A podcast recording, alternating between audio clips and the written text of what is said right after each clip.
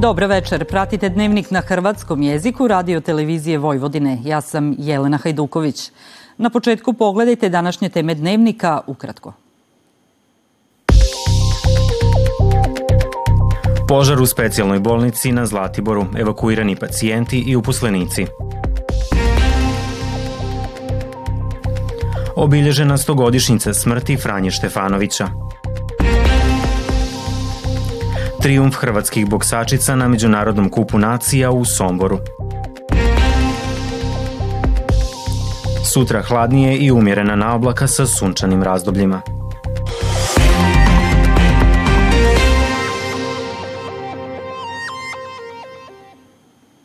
Noćas je u specijalnoj bolnici za bolesti štitaste žljezde i bolesti metabolizma Čigota Zlatibor izbio požar. Požar koji je pola sata prije ponoći izbio u specijalnoj bolnici za bolesti štitaste žljezde i bolesti metabolizma Čigota Zlatibor lokaliziran je u 7 sati. Trenutno se radi na dogašivanju. Vatra je zahvatila krov i posljednji sprat zgrade. Među evakuiranim pacijentima ima i 30 djece. Nema ozlijeđenih. Država će u prometnu infrastrukturu u Vojvodini uložiti više nego ikada do sada, izjavio je ministar građevinarstva, prometa i infrastrukture Goran Vesić i dodao da će taj dio naše zemlje biti dobro premrežen cestama i da će se osim ulaganja u izgradnju novih pruga u pokreni raditi i na rekonstrukciji oko 400 km regionalnih pruga. On je naveo da je plan da u Srbiji do 2027. godine bude izgrađeno 400 187 km novih autocesta i brzih prometnica. Predsjednica vlade Srbije Ana Brnabić izjavila je danas da mladi koji srednju školu završe po dualnom modelu imaju i 52% veću početnu plaću od onih koji pohađaju klasično srednje obrazovanje. Brnabić je naglasila da je značajna razlika u početnim plaćama.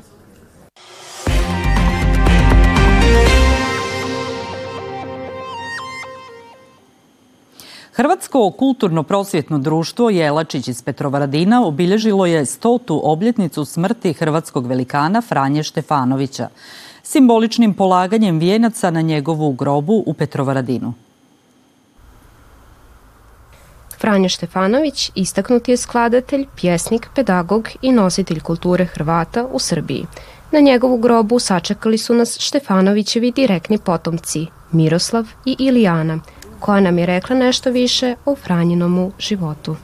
Pisao je uglavnom muš, za muške grupe, nekih 70 i nešto dela je napisano za muške grupe, a 37 otprilike dečih nekih pesama.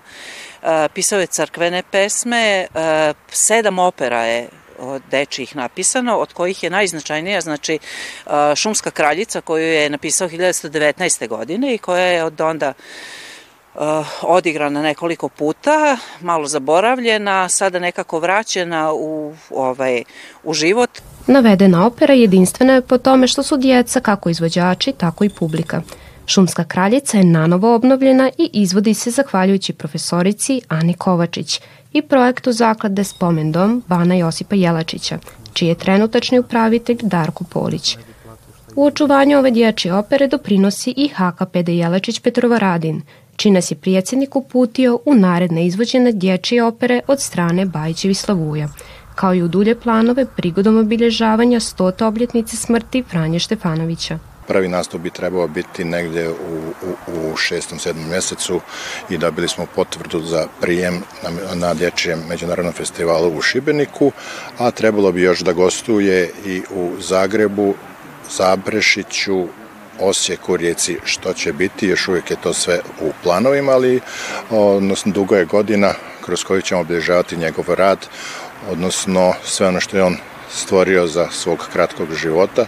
Dakle, će i Hrvatsko kulturno prosvjetno društvo Jelačić na jednoj manifestaciji prikazati sva dijela koja jel, izvodimo kao, kao zbor koji neguje Petrovaradinsku kulturu, odnosno kulturu Hrvata na ovim prostorima. Polaganju vijenaca na Tranđamenskom groblju Petrovaradinu nazočili su predstavnici Hrvatskog nacionalnog vijeća, Pokrajinskog tajništva za kulturu, javno informiranje i odnose s vjerskim zajednicama, Zavode za kulturu vojvođanskih Hrvata, kao i novinsko-izdavačke ustanove Hrvatska riječ.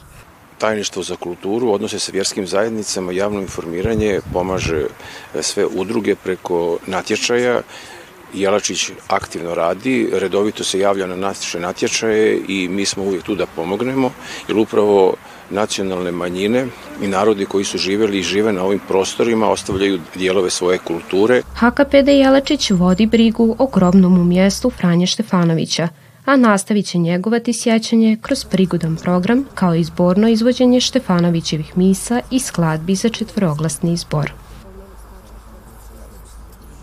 U Somboru je održan 13. kup nacija u boksu za žene. Sudjelovalo je više od stotinu boksačica iz deset europskih azijskih država. Među sudionicima bila je i hrvatska boksačka reprezentacija. Tijekom boravka u Somboru oni su posjetili Hrvatsko kulturno-umjetničko društvo Vladimir Nazor. Lucija Bilobrg, članica Hrvatske boksačke reprezentacije, osvojila je zlatno odličje na 13. kupu nacije u boksu za žene u senjorskoj kategoriji plus 81 kg. U finalnoj borbi boksačica iz Hrvatske bila je bolja od protivnice iz Azerbajdžana. Nisam se baš nadala jer boks nije moja ovaj, disciplina, to je moj sport i šta sam vidjeti di sam u tom svjetskom vrhu Imala sam dvije protivnice, curu iz Uzbekistana i iz Azerbejdžana. E, cura u polufinalu je bila Uzbekistanka, jako dobra, ona je inače deseta na rang listi svjetskoj. A finale protiv Azerbajdžanke bome bio je jako dobar meč i dosta čvrsta protivnica. Šta je bila tvoja taktika?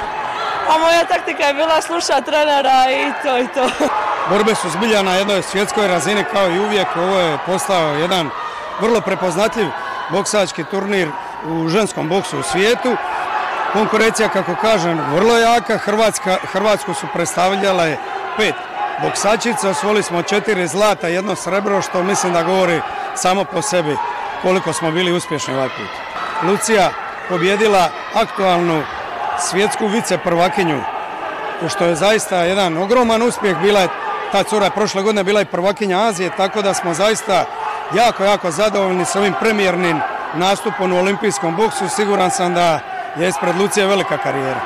Hrvatska boksačka reprezentacija na ovom natjecanju osvojila je pet odličija. Sam se natjecala u kategoriji do 63 kg u juniorima. Ovaj, uh, pobjedila sam 3-2, sad ne znam točno kako je bilo po rundama. Uglavnom zlata je tu i to je bitno. Je li bilo teško stići do tog zlata? Definitivno je, protivnica mi je bila užasno, užasno pripremljena, njoj svaka čast, skidam kapu, nisam dugo imala ovako dobro pripremljenu protivnicu, bilo je užasno teško, ovaj, i fizički i psihički, ali ovaj, nekako smo to izgurali zahvaljujući trenerima. Organizatori 13. po redu Kupa nacije u boksu za žene kao i prethodnih godina bili su Boksački savez Srbije uz potporu Boksačkog kluba Sombor i grada Sombora. Za posljednji dan u ovom tjednu meteorolozi nam najavljuju malo hladnije vrijeme, a od ponedjeljka razdoblje stabilnijeg vremena bez oborina i s dnevnom temperaturom do 8 stupnjeva.